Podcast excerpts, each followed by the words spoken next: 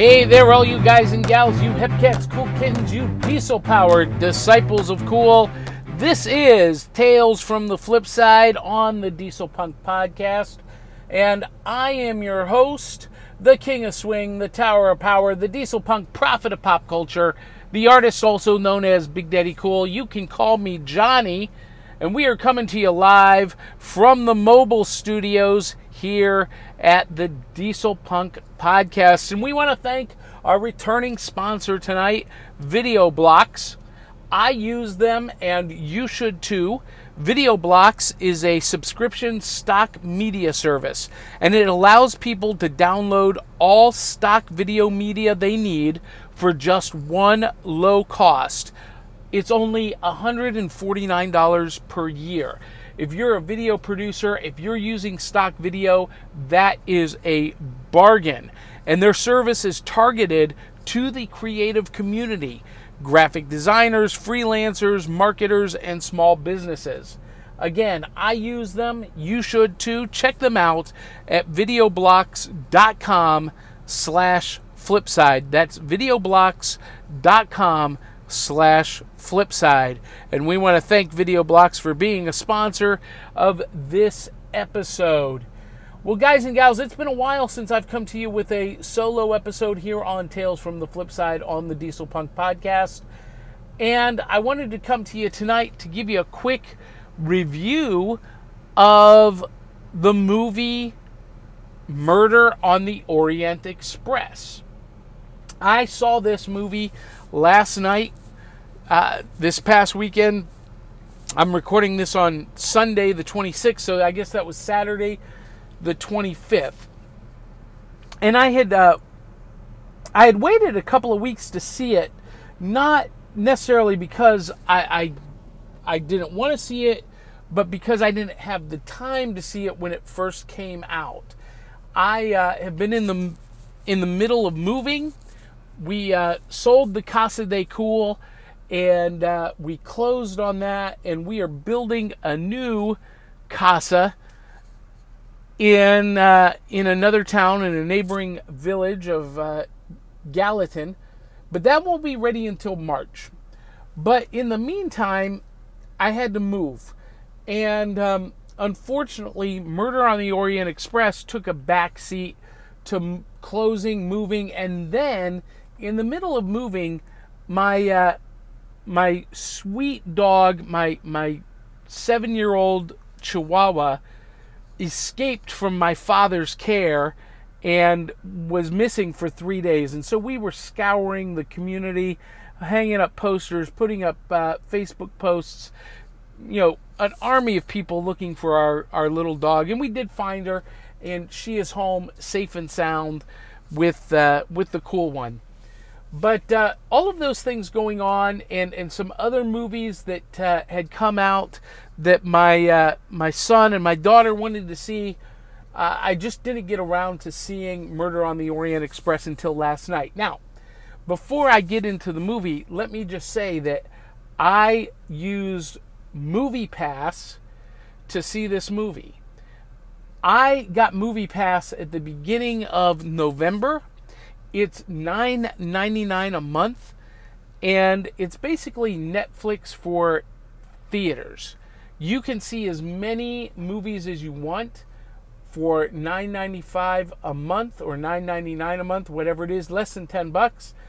And um, you can go to any theater, you can see any movie. There are a couple of restrictions. You can only see one per day, and uh, you. Uh, you, you can't order tickets in advance. They're same day tickets only. But I have seen now with my movie pass Thor Ragnarok, The Justice League, Blade Runner 2049, and Murder on the Orient Express. And tomorrow I might be seeing the new Disney movie Coco, if not tomorrow, sometime this week. All for less than 10 bucks. And uh, I, I am in love with this service. If you love the movie theater experience, which I do, I love the immersiveness of the movie theater experience. You definitely want to check out Movie Pass at moviepass.com. Now, they are not a sponsor yet, so I don't get anything in exchange for promoting them. I just love their service. Love, love, love them, and uh, I think you will too. All right, so to the movie Murder on the Orient Express, starring Kenneth Branagh as Hercule, Hercule, Hercule, Hercule, Hercule. I, I have a hard time pronouncing that. I want to do what Johnny Depp's character did and just call him Hercules. Hercule Poirot, the Belgian detective, probably the world's greatest detective as he professes himself. Hercule Poirot, played by Kenneth Branagh, uh, who did a great job. Um, and and Kenneth Branagh also directed this movie. Executive producer, by the way, was Ridley Scott, which I thought was interesting because Ridley Scott was also the executive producer of Blade Runner 2049. Which, if you tune in later this week, you'll hear mine and Eric Fisk's discussion about that movie. Basically, the most beautiful movie I've seen this year. But um, Murder on the Orient Express, directed by Kenneth Branagh, and of course, it's an adaptation of the classic, uh, classic Agatha Christie story, which has been adapted several times in several different formats. And I'm going to be honest with you, I came into this movie with fresh eyes. I've never been a huge murder mystery fan, so I've not been, you know, a real big fan of Agatha Christie or Alfred Hitchcock type uh, films. So I've never read Murder on the Orient Express, and I've never seen any of the past uh, versions of it. And uh, so I, I, I came in really not knowing much about the plot. But, you know, it's set in the, the 1930s. A group of 12, what, 13 with Poirot, and, uh, well, I guess 15 total with uh, the uh, general manager of the Orient Express Bouc and the uh, the porter on the train. Fifteen passengers traveling from Istanbul to uh, London on uh, on the Orient Express, set in the 30s. Visually, this movie is a masterpiece gorgeous movie, gorgeous interiors, and I'm not sure. I'm not 100% sure. I would love to to look this up, and maybe I should have before I uh, launched into recording tonight.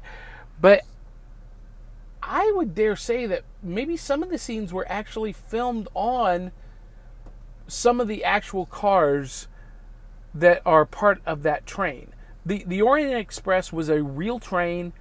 It it is still in service today, and um, it is reserved for the wealthiest of wealthy. You uh, you don't just book a, a, day pass for the Orient Express. It's it's a it's it's a big deal, and um, you know David Copperfield shot um, one of his specials, part of one of his specials with Emma Thompson on the Orient Express. So um, it wouldn't surprise me if some of the scenes were actually filmed in the actual uh, cars. If not, they did a remarkable job of creating the opulence and the the luxury of of of this train. It was it was brilliant. Now the cast is is spectacular. As I mentioned, Kenneth Branagh, Johnny Depp plays Ratchett slash Cassetti. Uh, Daisy Ridley is in it. Um, uh, uh, Willem Dafoe, uh, Michelle Pfeiffer, Penelope Cruz, Dame Judi Dench. It's just a phenomenal cast, and each one. E- oh, and Derek Jacobi, uh, Josh Gad is in it. Each performer gives a spectacular performance they they do a great job. I think I think my favorite performances were by Johnny Depp. I know a lot of people dog Johnny Depp, but I'm actually a pretty big fan of his. As an actor, he's rather outstanding. And um, I think, I suspect, he is one of us. You know, when you look at his style and, and the way he carries himself, uh, he's definitely got a, a neo vintage, retro futuristic look about him. I, I'm, I suspect he is a, a diesel punk. And so he fit in perfectly to this movie.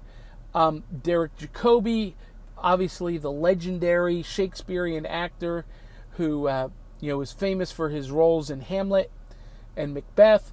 Um, and and but my favorite performances were Johnny Depp and and Willem Dafoe.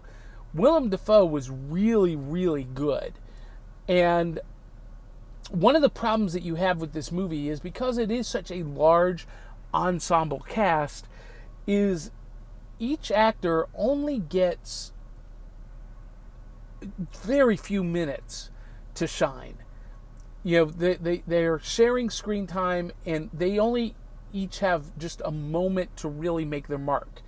And I gotta say, I don't think any of the uh, actors fell flat at all.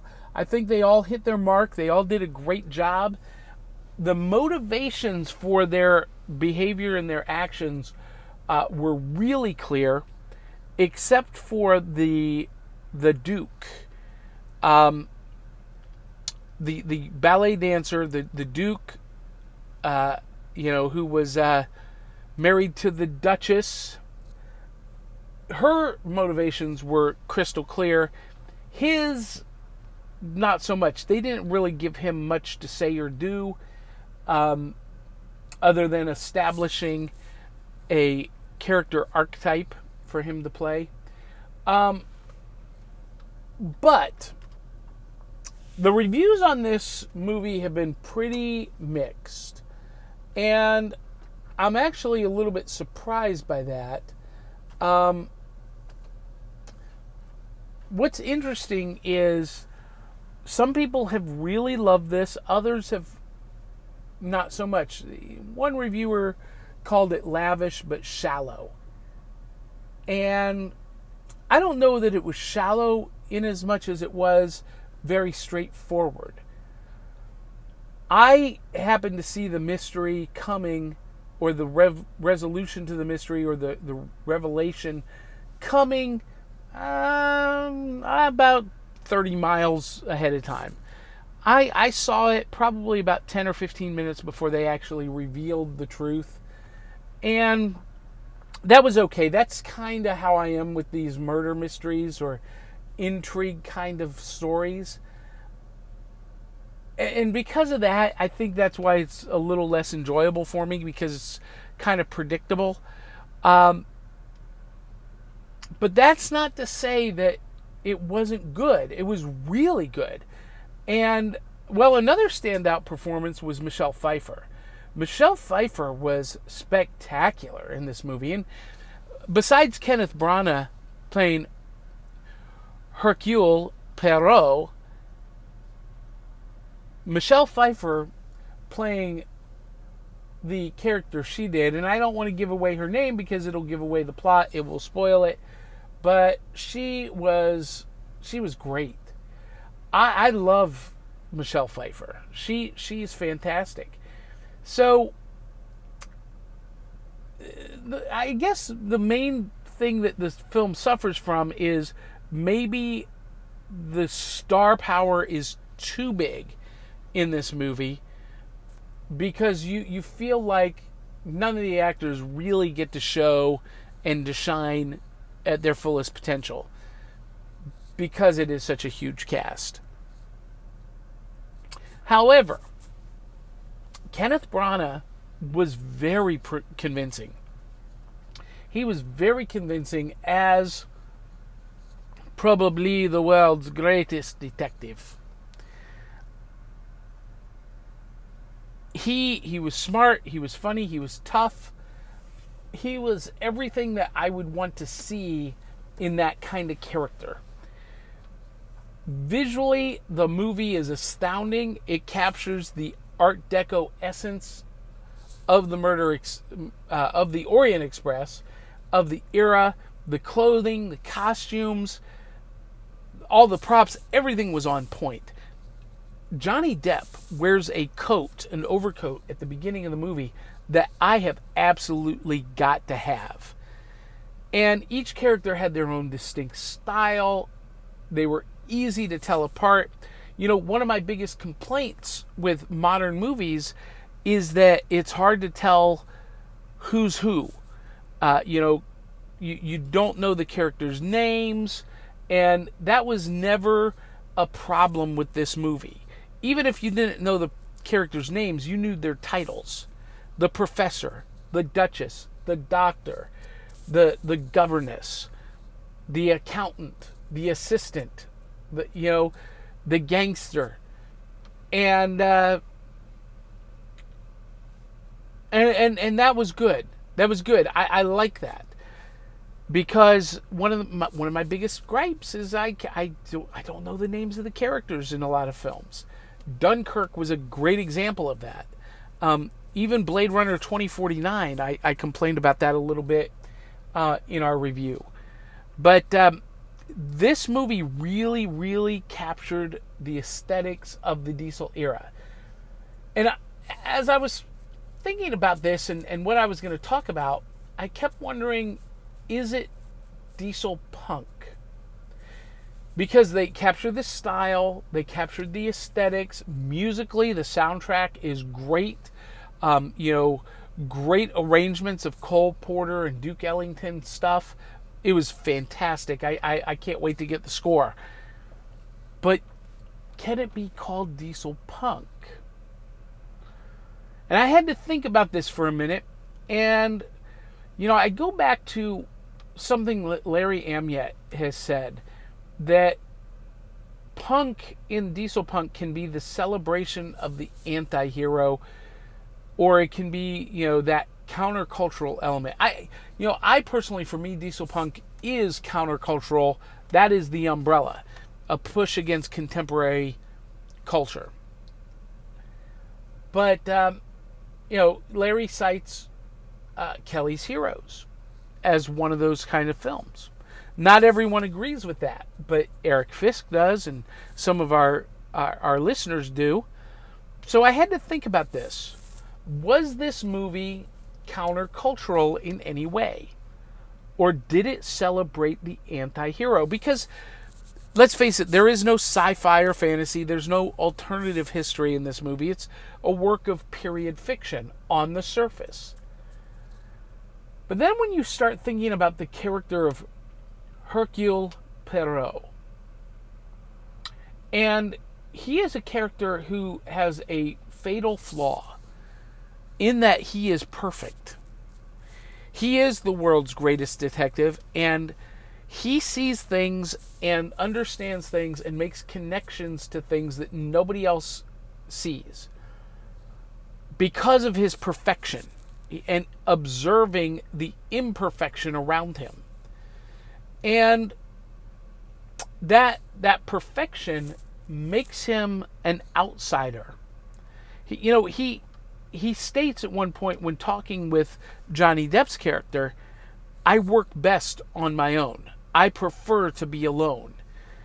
And when you consider that his character is called upon by governments and agencies to solve you know horrible crimes because he does stand apart and he he really views contemporary culture and the imperfection of culture as abhorrent.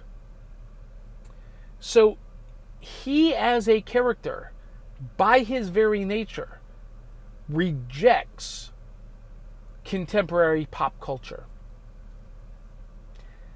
And that, in and of itself, might be enough to warrant this film as a diesel punk movie. It is definitely a diesel period movie, if nothing else. What's the difference between diesel period versus diesel punk or diesel era? Glad you asked. You asked good questions. Diesel era is a movie that was made in the actual historical era. between 1914 and 1957. That's diesel era. Even if it's science fiction, it's diesel era science fiction, not diesel punk. Diesel period is a movie that was made since the end of the historical era, since 1957, that has the aesthetics, style, and setting of the era, but it doesn't contain what we would call punk science fiction, fantasy, alternative history, alt tech, or magic, or the celebration of the anti hero. Those elements aren't present in a diesel period movie. Dunkirk is a great example of a diesel period movie. Um, Downton Abbey as a TV show is a great example of a diesel period TV show, but it's not diesel punk. So I'm on the fence on Murder on the Orient Express. If you've seen it, let me know what you think. Is it diesel period or is it diesel punk because of the nature of Kenneth Branagh's character, the lead character, Hercule Poirot? I would love to get your thoughts on that. If you love murder mysteries, I think you're going to like this movie. If you're familiar with the story, you know, I don't know that it brings anything new to the story other than the the absolutely gorgeous cinematography, the lavish sets and the opulence of the train. The train in and of itself could be listed as a separate character. That's how much attention to detail they put into this.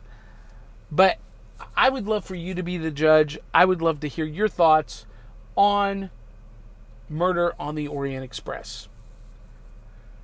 Well, those are my thoughts. I liked it. I enjoyed it. I recommend it. If uh, if you've got to pick only one movie to see this winter, as a diesel punk, I would recommend waiting to see Shape of Water. But if you can see multiple like I do because you have Movie Pass, definitely go see Murder on the Orient Express. It is enjoyable. It did, by the way, pass the the the Johnny bathroom test. I have the world's smallest bladder, and if a movie can hold my attention and make me forget about having to run to the restroom, it's a it's a really solid movie. By the way, Justice League did not do that. Dunkirk did not do that. The Dark Tower did not do that. These are all movies I've seen over the last several months that uh, I gave less than stellar reviews to. Anyway, Murder on the Orient Express, beautiful film, straightforward story, stellar cast. Despite mixed reviews, I think it's worth seeing. I would give it four stars out of five.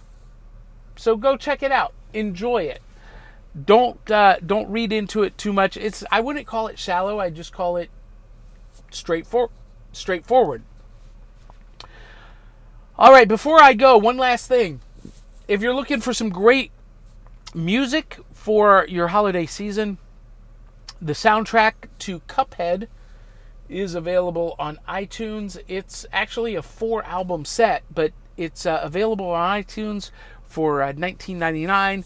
Not only is Cuphead a great diesel punk video game, but the soundtrack is the best soundtrack I've ever heard for a video game. But not only is it a great original soundtrack, it is straight up a great swing and jazz record.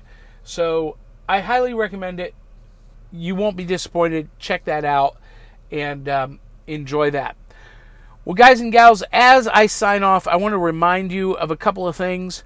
I want to remind you to make sure you support the program on Patreon, become a patron, an investor, help us to make great quality content.